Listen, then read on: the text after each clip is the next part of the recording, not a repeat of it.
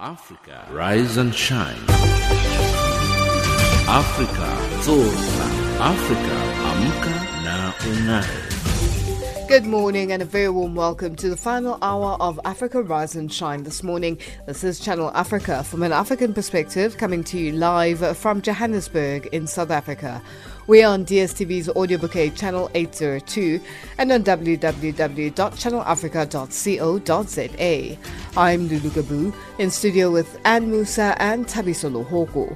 In our top stories on Africa Rise and Shine at this hour, Former Transnet board chairperson concedes that the, then Transnet, Transnet board's decision to award former CEO 17 million rand in back pay and legal costs was indefensible. South Africa's Deputy Minister for Communications calls on media industry owners to invest in their newsrooms to fight against fake news. And in economics news, some 874 new cars were sold in Namibia last month, signaling a possible return to pre COVID 19 sales levels. But first up, the news with Ann Musa. SABC News, independent and impartial. From an African perspective. Good morning. I'm Anne Musa. The warring parties in Libya have begun a round of negotiations in Geneva, chaired by the United Nations. The talks have brought together two delegations of military officials. One represents the UN backed government in the capital, Tripoli, and the other has been sent by the eastern based Commander General Khalifa Haftar. In fighting earlier this year, the government managed to end a siege of Tripoli and push the Haftar's forces out of much of western Libya. It's thought that the talks in Geneva will focus on issues like the release of detainees captured in the fighting and the dismantling of irregular armed groups. United States President Donald Trump has announced that Sudan will be removed from the U.S. state sponsors of terrorism list in a move that would allow Khartoum to access international loans and aid. Trump tweeted that the decision would be contingent on Sudan paying $335 million in restitution to victims of terror in the United States. Sharon Bryce Peace reports. The United States designated Sudan a state sponsor of terror as far back as 1993, but the ouster of longtime leader Omar al Bashir and the establishment of a reform minded transitional government under Prime Minister Abdallah Hamdok last year has shifted the dynamic. The AU and UN had both called for the removal of Sudan from the terror list. Delisting the African country was seen as a key step for them to normalize relations with Israel, a key foreign policy objective of the Trump administration after similar moves were recently achieved with the United Arab Emirates and Bahrain, but it's unclear how the process might unfold given earlier opposition in Sudan to such a move. Gender activists in Malawi are planning to sue the government over lack of gender balance in parastatal board appointments announced by President Lazarus Chakwera in September. The Women's Manifesto movement says despite trying to engage the government to rethink the appointments, the parastatals had started working without the matter being resolved in violation of the country's constitution. They will challenge in court any decisions made by the parastatals. Malawi's constitution stipulates that not more than 60% of one gender shall be represented in public service appointments. Police in Uganda have arrested 25 travelers suspected of presenting forged COVID 19 test certificates. 23 travelers were arrested on Sunday while checking in at Entebbe International Airport near the capital Kampala, while two others were apprehended on arrival. The Uganda Civil Aviation Authority spokesperson Vianney Luggya says the suspects are being held by aviation police. They will face charges of forgery and uttering a false documents. Uganda reopened its international borders on the 1st of this month, six months after they were closed to slow the spread of the coronavirus. And the World Health Organization has announced a special edition cover of Sister Sledge's timeless hit We Are Family, which will be released in a new and inspiring call for global solidarity to respond to the COVID 19 pandemic. The WHO says the aim is to generate proceeds to address the most pressing global health challenges. The organization says it supports the initiative launched by the World We Want, the Global Social Impact Enterprise, and Kim Sledge in benefit of the WHO Foundation. Sledge explains the importance of this initiative. This is a solidarity effort for a global concern. We all, every tribe, every tongue, every nation, every people, have the banner of love over us and desire to bring us together in this world to fight the kinds of things that come against who we are and lifting our generations. So he felt that We Are Family was the perfect song to bring the world together for this. Well, I, I am so excited and I'm so honored and I am so taken in my heart. We are family. I got Dr. Children's with me. And that's the news headlines at 7:30 Central African Time.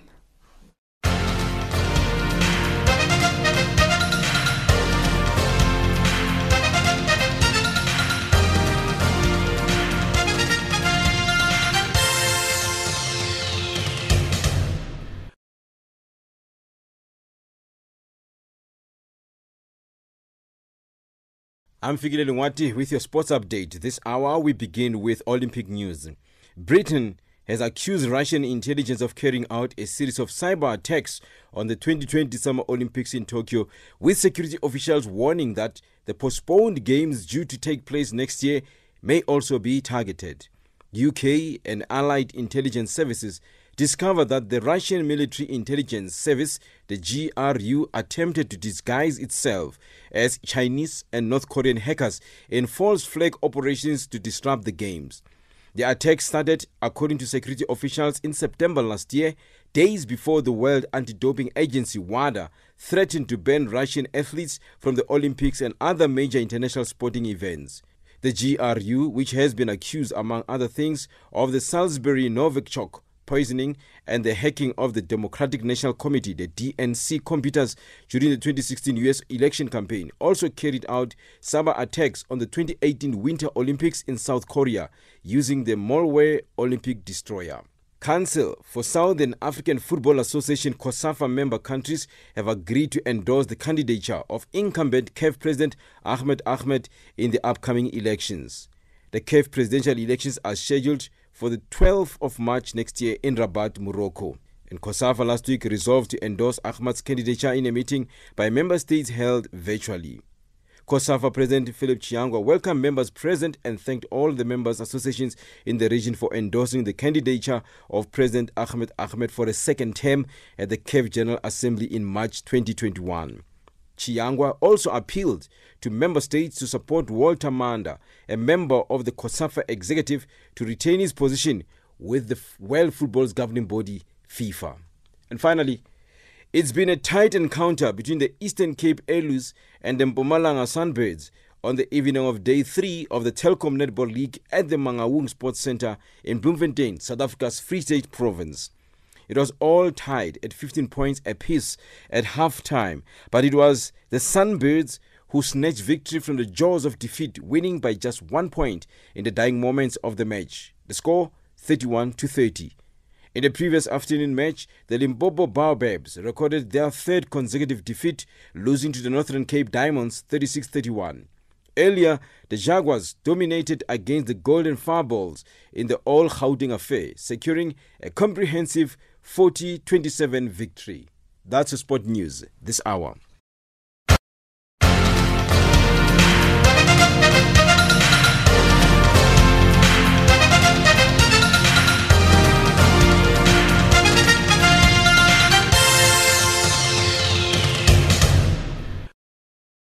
Thank you, Fikile, for that sports update. It is 7.09 Central African time, and you're listening to Africa Rise and Shine. A former Transnet board chairperson, Mafika Mkhwanazi, has conceded that the then Transport Board's decision to award former Transnet CEO Siyabonga Gama 17 million rand in back pay and legal costs after a disciplinary process found him guilty of misconduct was indefensible. The State Capture Commission of Inquiry heard that Transnet paid Gama the legal costs which Gama should have paid to the company following a High Court ruling to that effect. Mkhwanazi testified before the Commission via audio link. Naledi Ngobo reports. Former Transnet board chairperson Mafika Mkhwanazi considered that he and his then board acted irresponsibly in their decision to reinstate then Transnet CEO Siyabonga Gama in 2011. Gama had been dismissed a year earlier after an internal disciplinary hearing found him guilty of three counts of misconduct. The commission heard that Gama was reinstated without any review having taken place. What would you say if somebody said this decision by the board is indefensible.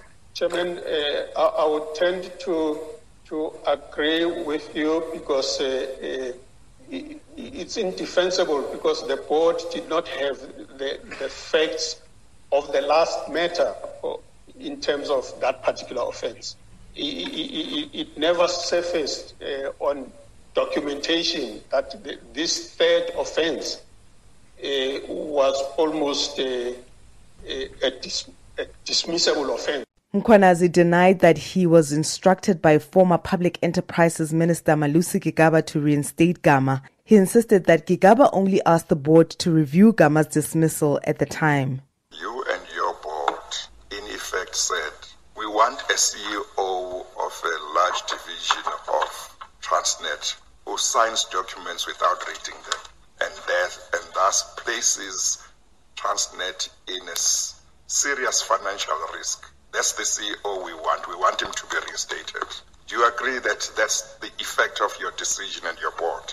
Chairman, I agree with your, your comments, yes. yes. Mkhwanazi denied giving an instruction for a settlement to be paid to Gama. Transnet paid 75% of its legal fees to Gama. This despite a High Court ruling instructing Gama to pay Transnet's legal fees after he lost an application to interdict his disciplinary hearing the assumption uh, would have been that Mr. Gama would have paid uh, certain costs uh, at that High Court uh, uh, process. Then the idea was that if he had had to pay those, then Mr. Gama needed to be refunded 75% of those costs only, but still paid the 25%. Uh, yes. Well, I think we, we all understand that that is what's supposed to have happened, but it didn't happen. Yes. And Mr. Mpuma oh. said it didn't happen because you instructed him. I did not. The Commission is expected to hear testimony from former Public Enterprises Ministerial Advisor Siyabonga Mahlangu. I'm Naledi Ngobo in Johannesburg. The South African Broadcasting Corporation says, according to the Labour Relations Act, it is now at liberty to unilaterally implement the contemplated retrenchments after failed talks facilitated by the Commission for Conciliation, Mediation and Arbitration, the CCMA. The public broadcaster, however, says it will afford the consulting parties one last chance to make a written submission regarding proposals to the structure or alternatives for its consideration. The SABC has been in consultation with workers' representatives over the past four months over its plans to retrench around 600 full time employees. This is part of its restructuring aimed at making the organization financially sustainable. Ditaba Zotets reports. The SABC says, despite the prescripts of the Labour Relations Act, Section 189, only requiring four consultation sessions in 60 days, it has, in good faith, completed 16 sessions in 120 days. It is therefore says it is now in a position to proceed with the retrenchments. The SFC, however, says it will afford the consulting parties one last chance to make a written submission regarding proposals about the structure or alternatives it is considering. Workers' Union BEMAWU has threatened illegal action at the Labour Court against the SABC should it proceed with its retrenchments without further consultation. Spokesperson Hannes du Buisson. We believe that it is utter bad faith and unsensitive of the SABC to threaten employees at a time when there is huge uncertainty and coupled with the lockdown and COVID 19 threat, should the SABC proceed with its threats to implement the Section 189 process unilaterally, BEMAWU will not hesitate to bring an urgent application in court to stop the SABC. The SABC has made certain undertakings, and there was an agreement that was done under the auspices of the CCMA, and by law, they are required to adhere to and honor that agreement. Du Buisson says they were still in the process of questioning the proposed changes when the SABC abandoned the talks on Friday. He further says previous consultation meetings were fully utilized to question the SABC's rationale behind the planned retrenchments of 600 full-time employees. The Communications Workers Union, CWU, has vowed to fight side by side with BEMAWU against the SABC's planned dismissals with a possibility of a strike action against the employer. CWU's Nathan Bowes says they will consult with their alliance partners in the ANC. Let's uh, first say that we are highly disappointed that the SABC has walked out of the consultations on Friday, the 16th of October.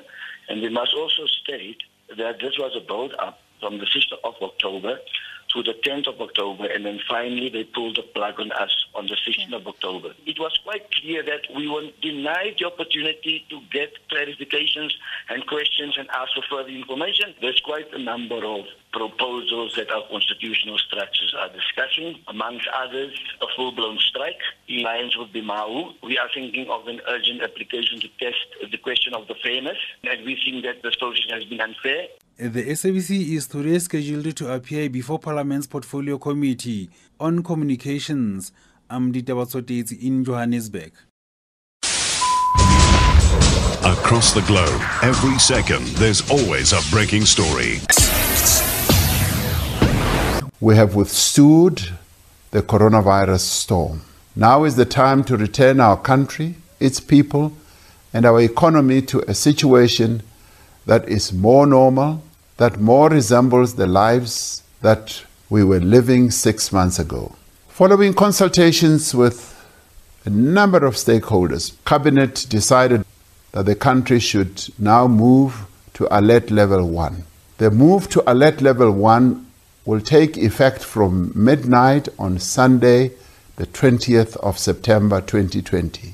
This move recognizes that levels of infections are relatively low and that there is sufficient capacity in our health system to manage the current need. Channel Africa.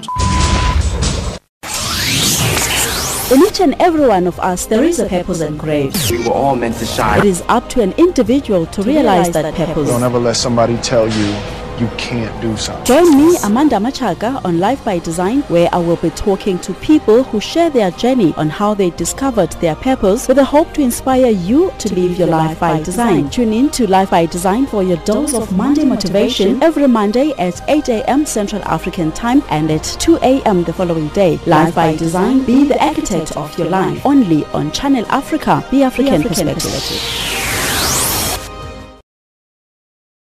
It's 7:18 Central African Time and you're listening to Africa Rise and Shine.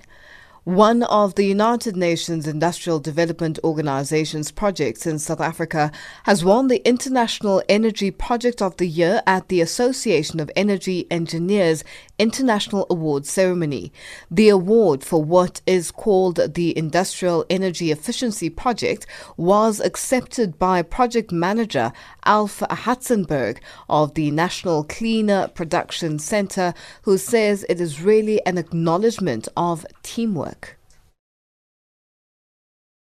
Incredible because you know we had not even entered ourselves, we had not nominated ourselves, so it came as a surprise. And it's a team award. It's it's an immense validation that what we're doing is in fact something right, and that we the results of our work is being noticed and recognized more broadly elsewhere in the world as well as South Africa. Now, explain to us, um, Alf, especially for the benefit of our listeners, what this industrial energy efficiency project is all about. To start with, maybe just a, a, quick word on the timing. Uh, in 2010, when the project was launched, it was shortly after we had those immense rolling blackouts in South Africa. And a lot of the, and industry consumes the bulk of, of electricity and other sources of energy in South Africa. And we found that at that time, industry was quite at a loss for how to overcome or how to mitigate the damage caused to their businesses by these blackouts. So at about that time, in 2010, the project was launched essentially to help industry to navigate their way around these potholes in the road so that they could soften the impact of outages, they could soften the impact of rising energy costs. And what effectively the project sought to do was to support South African industrial plants to improve their energy performance. And wow, was there a big opportunity to do that at that time. And essentially, the project not only sought to help them through its technical services of training, but also through the assessments undertaken to guide industry and teach them how they can improve their performance, whether it's using a pump system, a fan system, a steam system, a compressor system, whatever it is, is to ensure that they do it in a manner that sustains gains year on year. And that's what the project essentially does. Well, it certainly sounds like a project worth winning. Talk to us about what sets this project apart from other projects that we've already seen. I think what was phenomenal about the, the project is because of the successes of this first phase, it was extended for another five years thanks to the Global Environmental Facility. And UNIDO, United Nations Industrial Development Organization, was pivotal in, in catalyzing that funding and unlocking that funding and securing a second five years. And really, what drove a lot of the change, what made the big impact, was that we empowered South Africans. Where initially we started in 2010 with a lot of international experts on energy from America and Europe. By the time we started the second phase under the GEF, we were now using South African experts. And we had developed a, a cadre of experts, of South African experts in, in all sorts of energy systems to continue doing the work. And it was through doing that and spreading that broadly across all energy intensive sectors that we were able to embed some of the disciplines and the methodologies. And one of the first things we had to do in South Africa, we had to change the focus from a component optimization to systems optimization because we found that globally and in South Africa at the time, there was a very narrow focus on changing a pump and a fan and a compressor without thinking about the rest of the system. So that change, it was quite a paradigm shift at that time. That now has become more commonplace in the industry, and we're starting to unlock serious savings by doing it that way. Now, we're aware, Alpha, that 43% of the professionals that are trained through this project were female. Talk to us about how your focus um, on, on gender mainstreaming and promoting the participation of, of women in energy, you know, has made its mark. The United Nations have made gender mainstreaming a focus of all their projects globally. When we embarked on our first project, gender mainstreaming wasn't a high or key activity element. But what we did at the end of that project was to actually develop a baseline of exactly where we are in terms of women in leadership roles in energy and industry, women as leading uh, trainers within energy efficiency. And we set very clear cut targets in the second phase of the project where we wanted to promote that and drive that and encourage that. And the project played a big role in pioneering women in energy. We also, in our work, technical work we do in our service with industry, we develop and we engage a company, we establish the role of women, how many of them there are in the business, how many of them are in leadership roles. And we then over time, as we work with them and we implement the project, we go back and we check those metrics again to make sure that what we have done has in fact made a change because the United Nations recognizes women as critical in the drive against global poverty and the role women play in nurturing families and their contribution to revenue streams for the family and how through elevating the role of women we can certainly start to fight poverty more effectively. So our training courses have been one big way in which we attracted women. We have, through promotions and concessions, seen the increase in the number of women participants in our training courses really explode. And if I were to compare South Africa with other countries that are doing similar projects like this, we have clearly set the pace for the rest of the world in the way we have elevated and promoted the role of women in energy efficiency in South Africa. That's the National Project Manager of the United Nations Industrial Development Organization's Industrial Energy Efficiency Project, Alf Hartzenburg, speaking to Zikwana Miso. COVID 19 regulations have proven expensive for schooling in South Africa. Basic Education Minister Angie Motshekga says they've had to trim the curriculum because of the drastically reduced contact time. Learners have had to go on a rotation system, but this has resulted in some learners only going back to school after two weeks. The minister hopes that the lost curriculum can be recouped next year. However, she says they are looking at more effective ways to observe protocols and continue with learning, as Angela Bolon reports. The Department of Basic Education is considering other ways of dealing with social distancing in classrooms. The rotation system, where learners have been going to school no more than three days a week, has proven ineffective, with some learners losing two weeks at a time in some schools. Basic Education Minister Angie Motshekga says they've also had to cut some parts of the curriculum because of the reduced contact time. Motshekga says they might copy some schools who are now using body screens to keep the same number of learners in class. We're looking also at other measures. Other big schools, for instance, are using body screens, not distance. Because distancing, physical distance is very expensive for us because it means you have to cut classes into half. At a school where DG went in KZN, they're using screens. So it's your same class where you have your 35, then you have a screen, and then you just manage the movement of learners. So which means they're able to have the normal timetable. Our biggest challenge now. The National Teachers Union, NATU, says the current rotation system in schools is compromising the quality of education. Schools introduced the rotation system where learners were meant to go to school up to three times a week. It has, however, emerged that in some schools, learners only go to school after two weeks. NATU President Alan Thompson says the system needs urgent attention.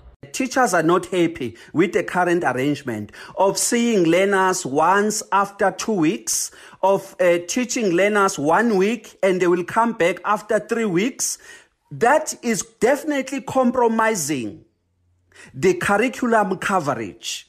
And it's also compromising the quality of learners that will be produced for the following grade. They definitely need to prioritize the issue of improving the infrastructure in our schools. But Teacher Union NAPTOSA says the system just needs to be refined. President Basil Manuel says the rotation system is currently the only method that can keep schools safe. He says the education assistants who will start working in schools next year will also help to maintain social distancing. The rotation system is working at the moment, but I think we need to refine it.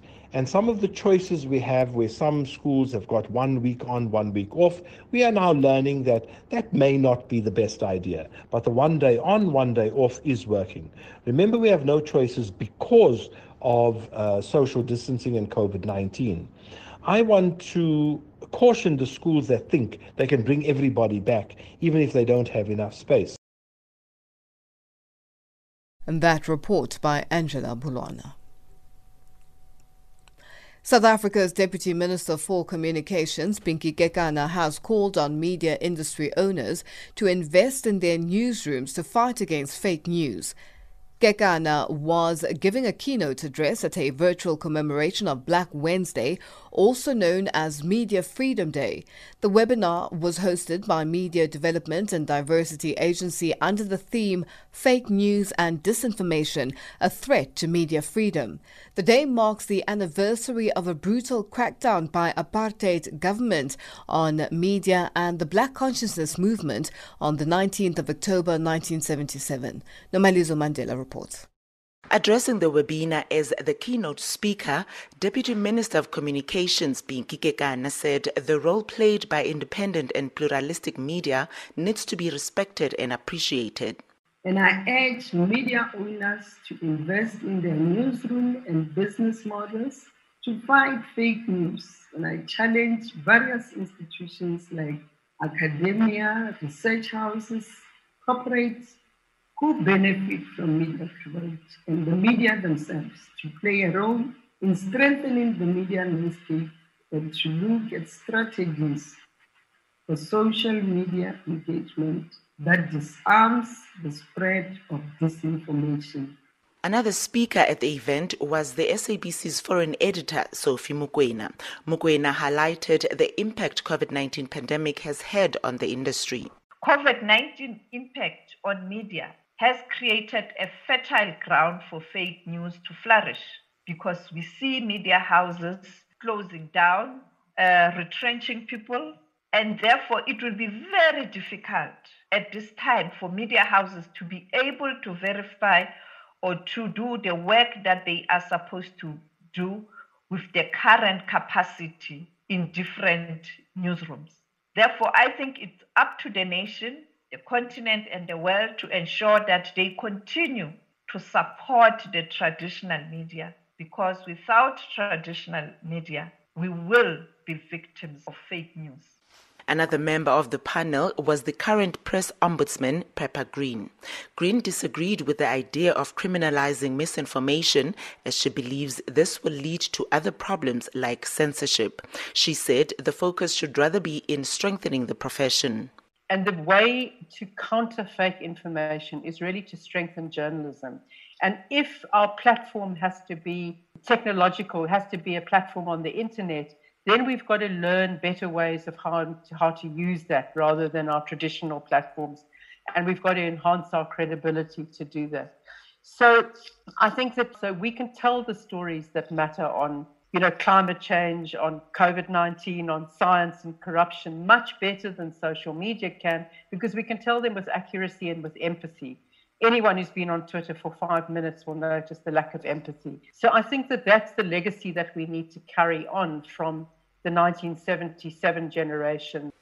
Media Monitoring Director William Bird, who was also a panelist, said politicians need to also play their role and stop undermining the media. So we need to work together as civil society, as media, and as government and the social platforms, social media platforms to develop more effective ways of trying to combat disinformation. Because let's be clear, if we allow this to continue and when we don't openly criticize politicians that undermine media credibility, the thing that makes them even more short sighted than they ordinarily are is that, of course, what they're doing is, is undermining the very position that they, they that, that, that gave them their status to begin with.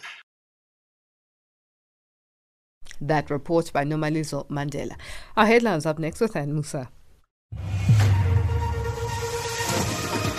SABC News, independent and impartial. From an African perspective.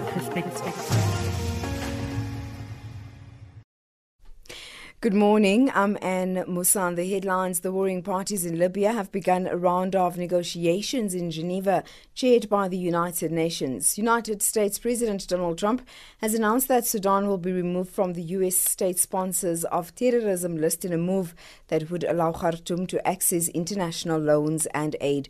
And police in Uganda have arrested 25 travelers suspected of presenting forged COVID 19 test certificates. Those are the stories making headlines. SABC News, independent and impartial. From an African perspective.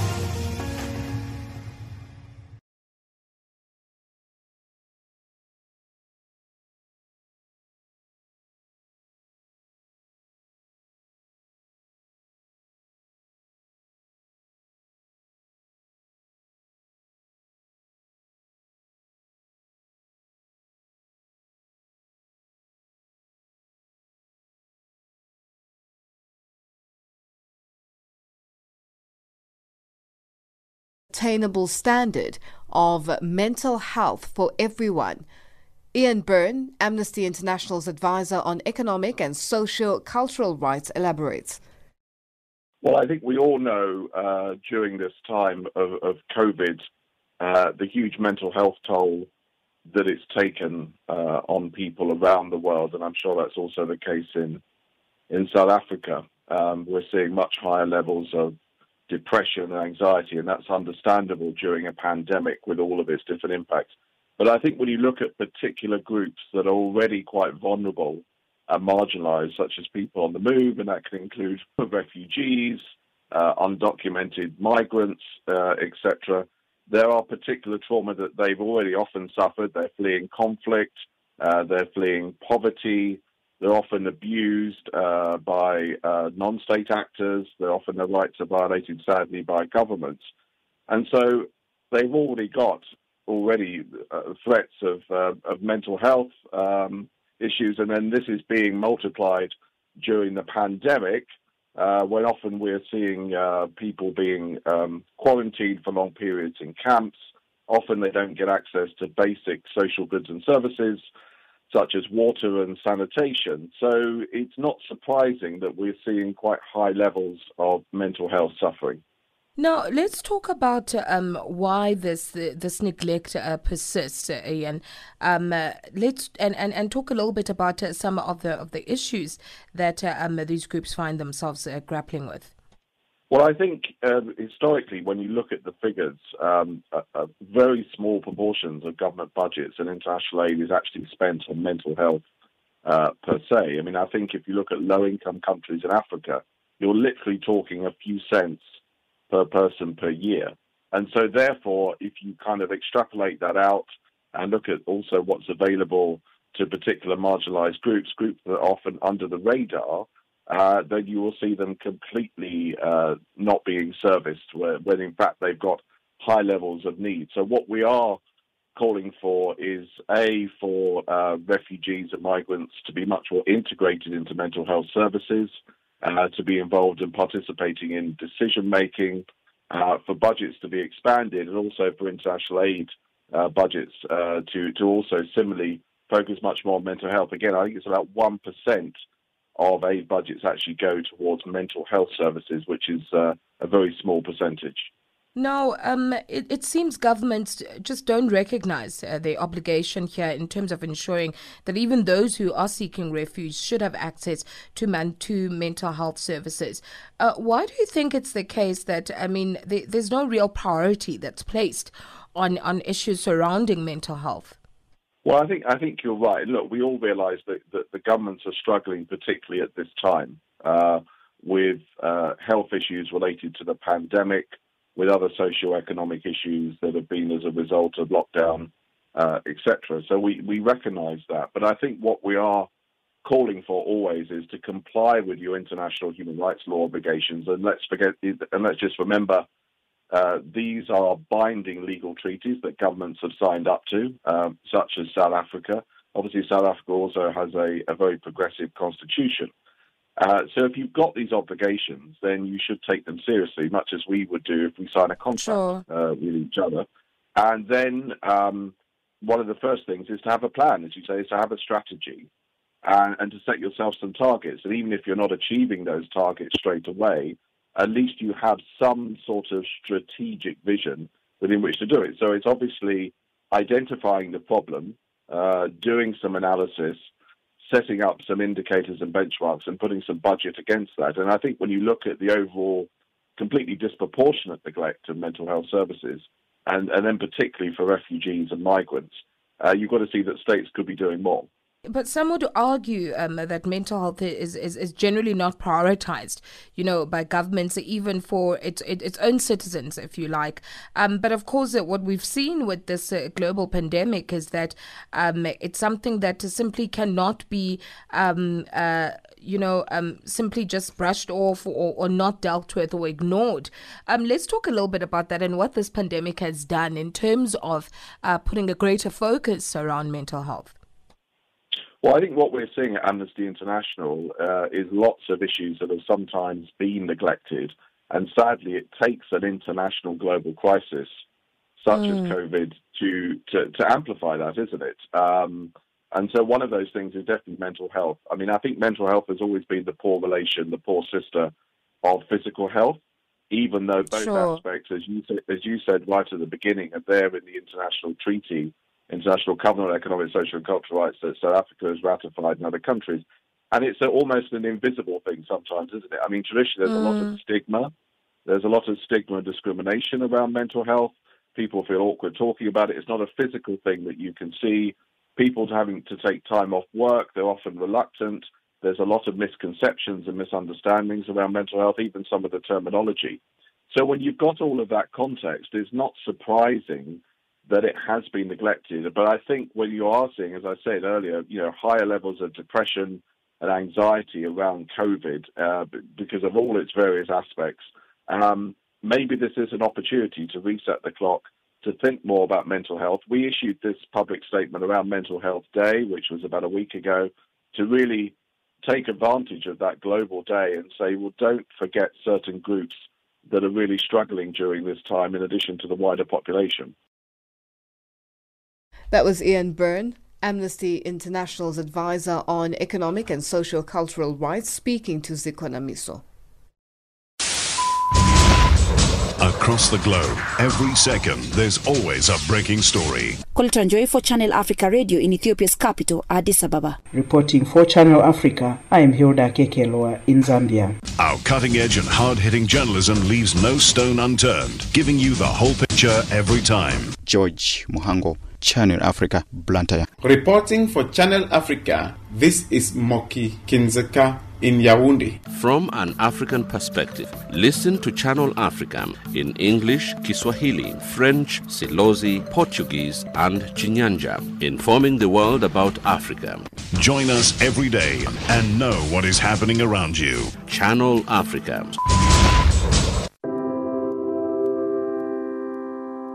WHO recommends 30 minutes of physical activity a day for adults and one hour a day for children. If your local or national guidelines allow it, go outside for a walk, a run or a ride, and keep a safe distance from others. If you can't leave the house, find an exercise video online, dance to music, do some yoga, or walk up and down the stairs. Avoid touching your eyes, nose, and mouth to slow the spread of the coronavirus. For more information on the coronavirus, visit the World Health Organization site at www.who.int.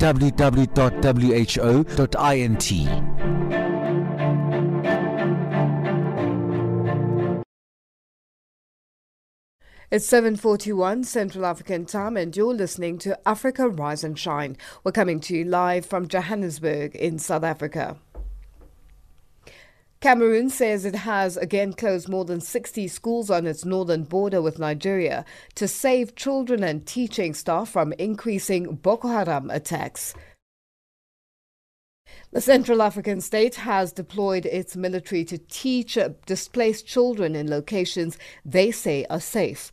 Moki Kindzeka reports from Yaoundé that Boko Haram is increasingly using suicide bombers as the military has drastically reduced the terrorist group's firepower.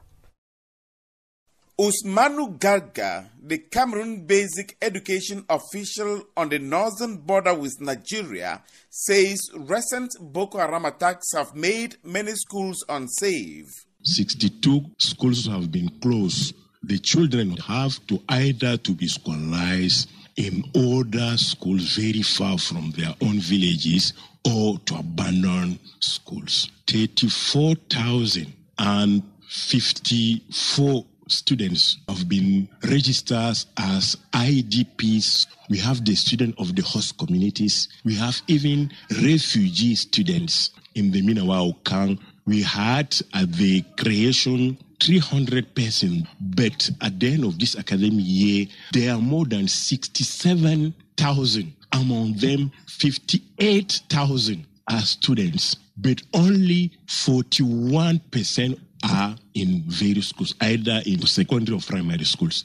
Schools have been burned, scattered down, so they have been affected, they have been traumatized. And this explains why the teachers need special skills like psychosocial support to handle this kind of children with specific needs. This 2020, we have military teachers in Nguma. Garga says several dozen schools in Cameroon's Mayo Sava, Mayo Tsanaga, and Logone and Chari administrative units that border Nigeria's Borno state, the epicenter of Boko Haram, no longer function. The international community have developed the concept of safe schools. It means that schools and universities should not be attacked whether there is peace or war to open the schools, we need the village or the locality to be secure. The population, the chiefdom, they have to be there. At that end, we can have school to be open their doors. Garga said teachers in all the affected schools fled with the children they teach. Cameroon's military has been reporting at least three Boko Haram attacks every week since January. The military says most of the attackers are suicide bombers, mainly women and children. The military says the terrorist group has torched 13 schools within the past two months, held at least 200 people for ransom, and abducted an unknown number of civilians.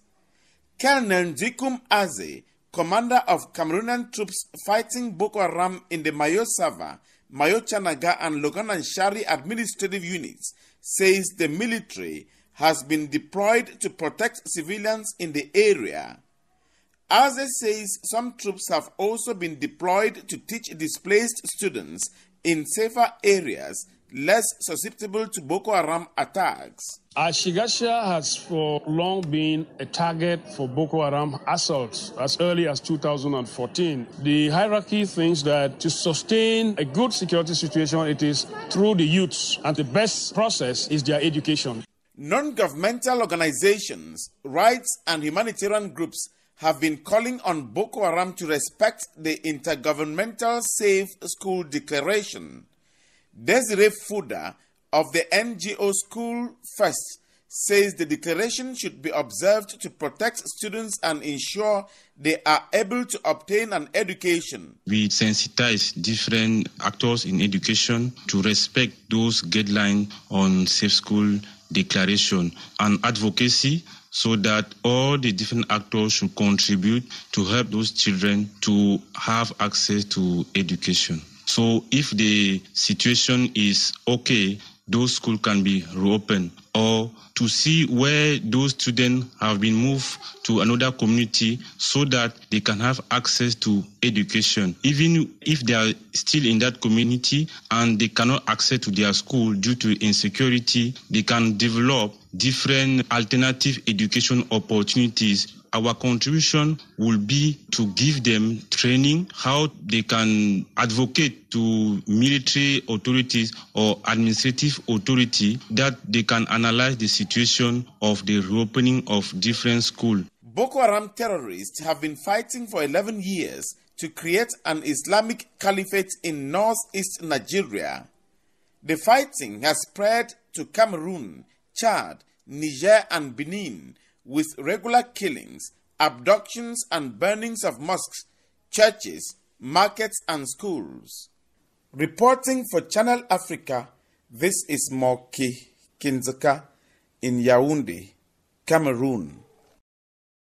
South Africa's press ombudsman Pippa Green says journalism can be used to hold those in power to account. She was delivering the virtual 10th annual Percy Qoboza Memorial Lecture. The theme for this year's lecture was Why Journalism Matters. The challenges have changed but has its core purpose. Maluti Obuseng reports. 43 years ago, in what remains to known as Black Wednesday, the apartheid government banned several newspapers, including the World and Black Consciousness organizations. It also detained editor Percy Qoboza and several others without trial for months. Green says despite challenges that media faces, journalism can still play a pivotal role. We face other severe threats to the fabric of our democracy. Corruption is one. It deliberately siphons money and resources paid for by taxpayers and intended to benefit the poor in our deeply unequal society and redistributes it to the, politically connected elite class. The work of the Daily Maverick convened team that included News 24 and the investigative news agency amaBhungane, exposing the extent of state capture through what is now known as the Gupta leaks, is one example of how journalism can hold those in power to account. Green further says journalists must always strive for the truth independent verification and should be loyal to the citizens. She adds that journalism should serve as the reference for verification of the information peddled in social media. Journalism's first obligation is to the truth, Its first loyalty is to citizens. Its essence is a discipline of verification. Its practitioners must maintain an independence from those they cover, and it must serve as an independent monitor of power. The problem with social media is that obligation to the truth and the discipline of verification frequently come second to clickbait, rumor, and outright propaganda. In South Africa, we experienced a deliberate social media campaign as a pushback to the exposes on the Guptas and state capture. Among the panelists was the Sunday Times deputy editor Mike Siluma. Siluma describes Percy Qoboza as an activist journalist. To my mind, uh, he is important to South African journalism because at the world, he was not inventing the wheel. He was, in fact, furthering a long standing tradition of activist journalism. He stood on the shoulders of historical icons such as uh, J.T. Jabavu, who founded the uh, Imvo Zabantsundu newspaper and who was also a political activist. Digital broadcaster Rams Mabote says the outbreak of the coronavirus pandemic has changed the media. COVID 19, sad as it is on human life, livelihoods, business, has woken up the media to accepting that we are in a new era. Everyone today with a smartphone is a reporter, like it or not. They carry with them a tool that not only captures images, still or moving, but can also run commentary and views. The purists hate this. I have bad news for you. Love it or hate it, that's our reality. That's reporting. Accurate? Hardly ever. Credible? Almost never. Factual? Sometimes yes, often no. That report by Maluti Obusing. It is 7.50 Central African Time and our economics updates up next with Tabiso Luhugu.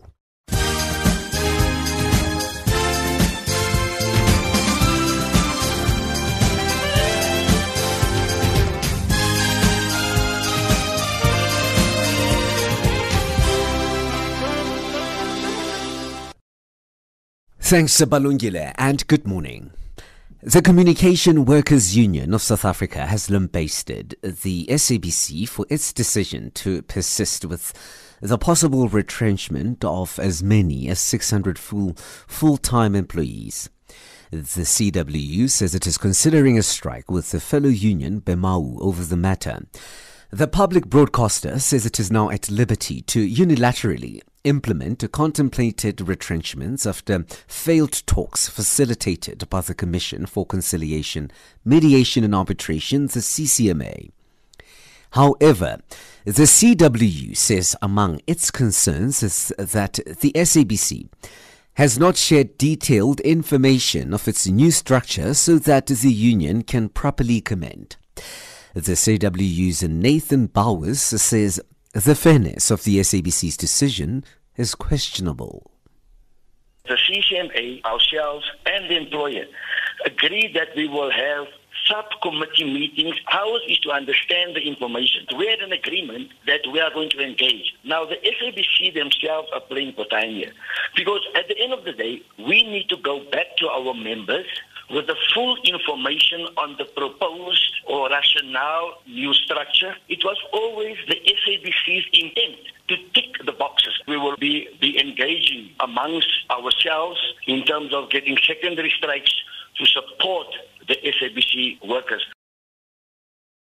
The Eswatini rail link continues unabated to advance economic development and intra African trade. The project, which has been described by Engineering News as a joint inter railway strategic initiative between Transnet Freight Rail and Eswatini Railways, seeks to create a dedicated general freight business corridor for Transnet while providing much needed additional capacity for ESR. The project entails the construction of a 150 kilometer long new railway link between Lothair in South Africa and Sidvokodvo in Eswatini, including the upgrading of existing lines, one being the line from Ermelo to Lothair, Mpumalanga province, and the other being the line from Sidvokodvo to the logistics hub of Richards Bay in South Africa. The latest World Bank's Poverty and Inequality report shows that one of the greatest challenges of the 21st century is the need to reduce poverty levels and economic inequality globally. Economic growth is the most powerful tool for reducing poverty and improving the quality of life in developing countries. The report finds that more equal countries tend to have healthier people, are more economically efficient, and have greater social stability than highly unequal countries. Some 874 new cars were sold in Namibia last month, signaling a possible return to pre COVID 19 sales levels. These sales were mainly in the light commercial vehicles and passenger vehicles, which saw 537 and 278 units sold respectively.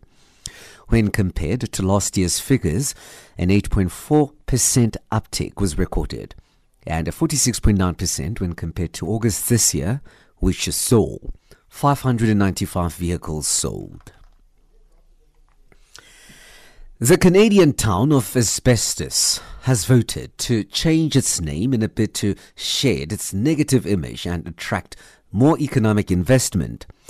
The town's new name will be Val des Sources, or Valley of the Sources in English. The BBC's Warren Ball reports. The town of Asbestos was once the location of the world's largest mine of the substance, which was long used in construction before it was discovered as a cause of cancer. After the mine closed eight years ago, the municipal council intensified its efforts to diversify. It found that the town's name was putting off outside investment, especially from English speaking communities. So in November, the council decided to call a referendum, offering six alternative choices. On Monday night, the council revealed the outcome chosen by residents aged 14 and upwards. Henceforth, asbestos will be known as Val des Sources. The US dollar is trading at 382.39, Nigerian naira 11.35, Botswana pula 107.82, Kenyan shilling and 2015 Zambian kwacha. In BRICS currencies, we'll start in Brazil. One US dollar is trading at 5 rubles 60 in Russia. 77 rubles 75, India 73 rupees 25, China 6 yuan 68, and in South Africa a dollar costs 16 rand 49. The US dollar is also trading at 77 pence to the British pound and 85 cents to euro. Looking at commodities markets now. Gold is trading at $1,902 and platinum at $857 per ounce, while Brent crude oil is at $42.29 a barrel. It's Channel Africa.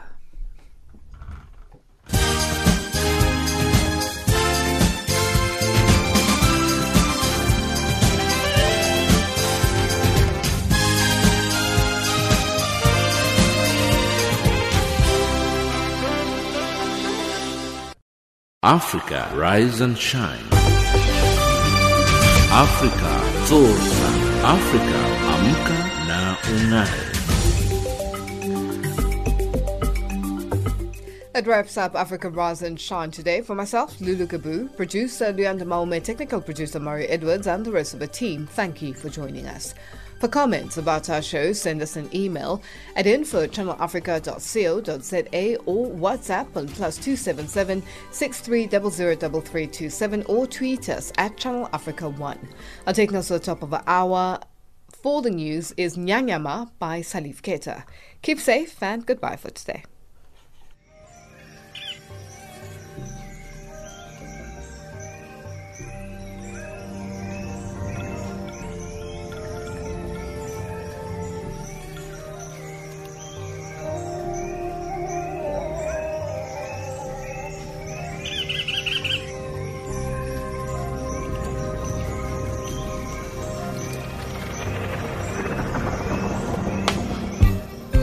Kerayayama uma kerayayama hanafo.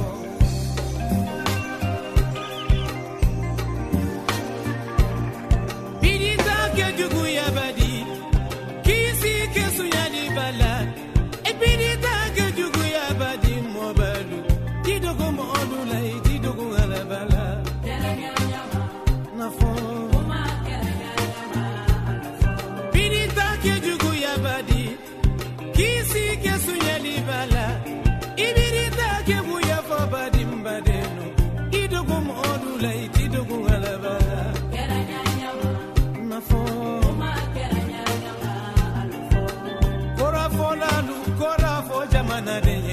jamana kɛ wele fɛ nafɔ